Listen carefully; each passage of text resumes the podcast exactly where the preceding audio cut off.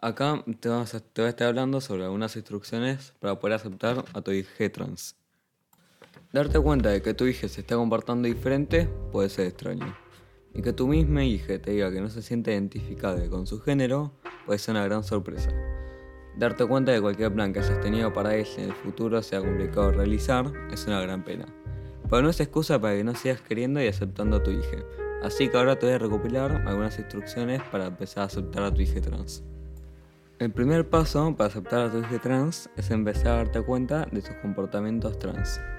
Alguna forma fácil de identificar esto es ver si tu hija no juega con juguetes de niño, si quiere vestirse de otra forma, como por ejemplo con vestidos en vez de ropa común, o si simplemente no se siente feliz comparado a otros niños de su edad.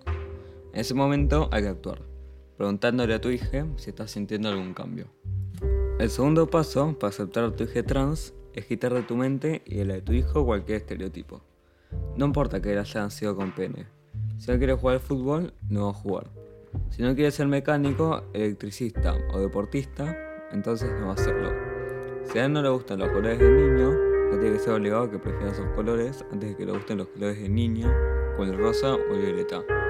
Si a tu hija le gusta maquillarse, lo haga sin que le importen las críticas de los adultos. Y si tu hija quiere jugar con muñecas, lo haga en todos los lugares del mundo sin miedo.